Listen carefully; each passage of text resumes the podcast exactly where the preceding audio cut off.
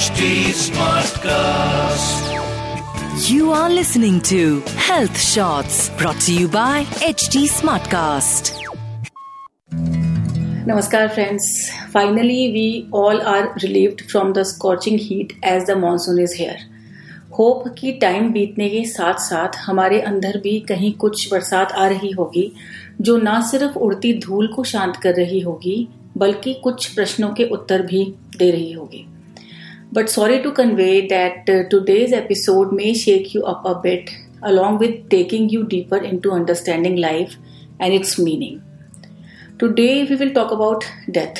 I am sure you must be thinking why the hell have I chosen this topic और subjects मेरे पास खत्म हो गए हैं क्या But friends, few recent untimely young deaths of celebrities like Sidhu Moosewala and singer KK and in my surroundings of few youths at the age of 21, 23, 25 and even at the tender age of 15 and 16 years.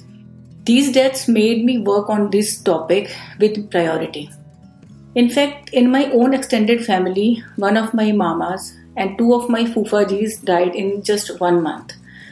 कभी कभी मैं सोचती हूँ कि death के बारे में सोचना शुरू करने के लिए कौन सी एज सही होती है अगर एक सर्टन एज के बाद ही डेथ आती तो एटलीस्ट हम तब तक तो निश्चिंत रहते कि चलो तब तक हम एटलीस्ट ना ही सोचें इसके बारे में लेकिन ऐसा तो है नहीं हम सभी ना सिर्फ़ जानते हैं बल्कि इससे अग्री भी करेंगे I can say with surety that each of us has heard about untimely young deaths in our surroundings, which have disturbed us and have shaken us up pretty badly. And in case of losing a near one, events like these bother us for months and probably for years. जाने वाला तो चला जाता है और पीछे छोड़ जाता है एक बड़ा सा क्वेश्चन मार्क और ढेर सी खाली जगह जिसे भरने में जो पीछे रह गया है उसे जाने कितना टाइम लगे और जिसने कभी इस दुख को नहीं जाना वह ना तो इस बारे में इतना सोचता है और जो लोग दुखी होते हैं वो उन्हें अजीब सा ज्ञान ज़रूर दे देता है कि जो होना था हो गया अब आगे बढ़ो क्योंकि उस दर्द और उस खालीपन से वो व्यक्ति कभी जूझा ही नहीं।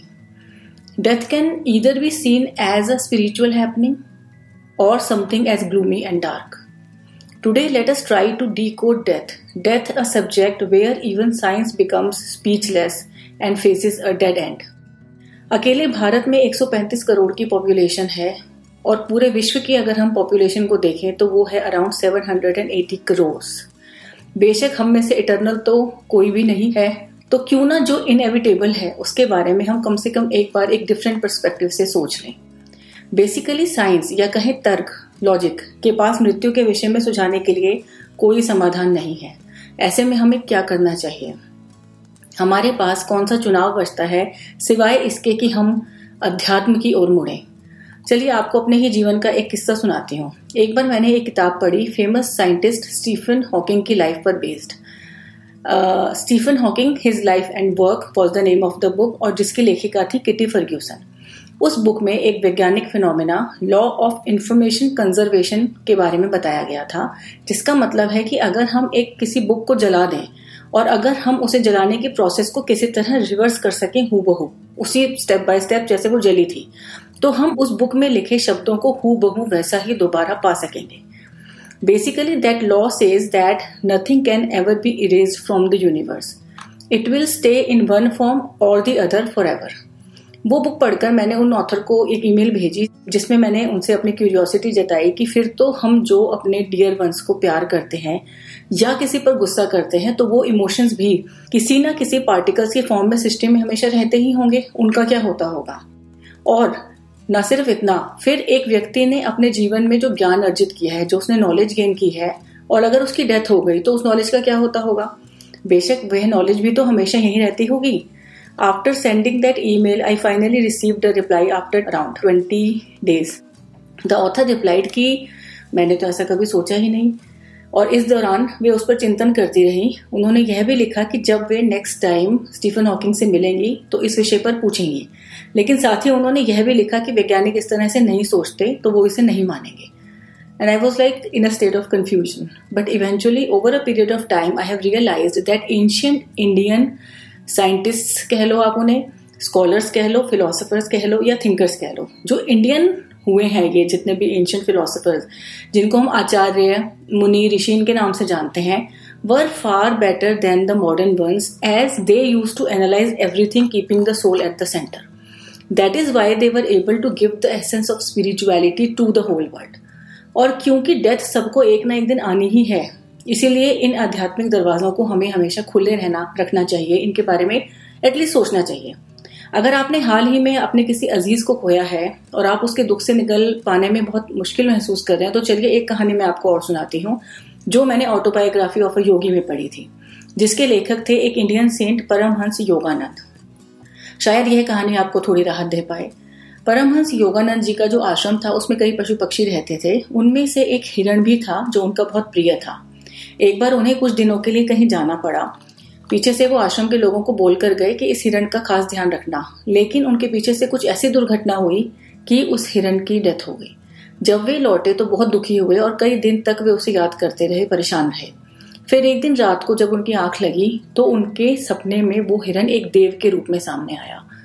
और उसने कहा कि मैं यहाँ पर अपना कुछ हिसाब चुकता करने आया था। मेरा वो काम हो गया है। अब आप मुझे बाँध कर मत रखो और जाने दो। इस सपने के बाद से उन्होंने अपने आप को कुछ संभाला।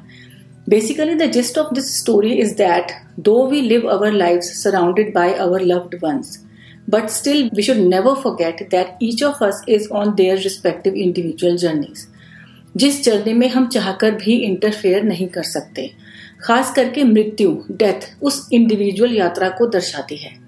At the same time we should again ponder over the impermanence of life और जिसके साथ हमें यह भी साथ साथ ही सोचना चाहिए कि the opposite of impermanence is true too which means eternal in context of soul let me take a very simple philosophical example from our surroundings Delhi goes through extreme of weathers, we all know. Be it heat, winters, heavy rains, or any other weather. लेकिन क्या आपने कभी एक बात notice की है कि दिल्ली हमेशा सेम रहती है? वहीं उसी जगह रहती है। अनअफेक्टेड एंड इमूवेबल लोग यहाँ आते हैं काम के लिए, कुछ दिनों के लिए या कुछ सालों के लिए और चले जाते हैं। कुछ यहीं पैदा होते हैं और यहीं मर जाते हैं, लेकिन दिल्ली वही सेम दिल्ली में नई कंस्ट्रक्शन होती रहती है। बिल्डिंग्स टूटती हैं, दोबारा बनती हैं, लेकिन दिल्ली वही सेम चाहे दिल्ली का नाम इंद्रप्रस्थ हो या शाहजहानाबाद, या फिर दिल्ली ही क्यों ना हो और या फिर फ्यूचर में इसका कुछ और नाम रख दिया जाए। लेकिन रियलिटी में तो दिल्ली कभी नहीं बदलती। What changes is its form बस यही ज्ञान हमारे बड़े बूढ़े हमारे संत हमारे लिए संजो कर गए हैं ताकि हम अपने दुखों से समझदारी के साथ डील कर सकें। Take away of today's podcast is in our youth years we listen to the songs like let's talk about sex baby do ponder over in which age we should listen to the same song with a twist which is let's talk about death, baby. Also, contemplate that death is not an objective reality. But a temporary one. With this, I take your leave, friends. Wish you a life full of spirituality and inner joy. Take care and goodbye.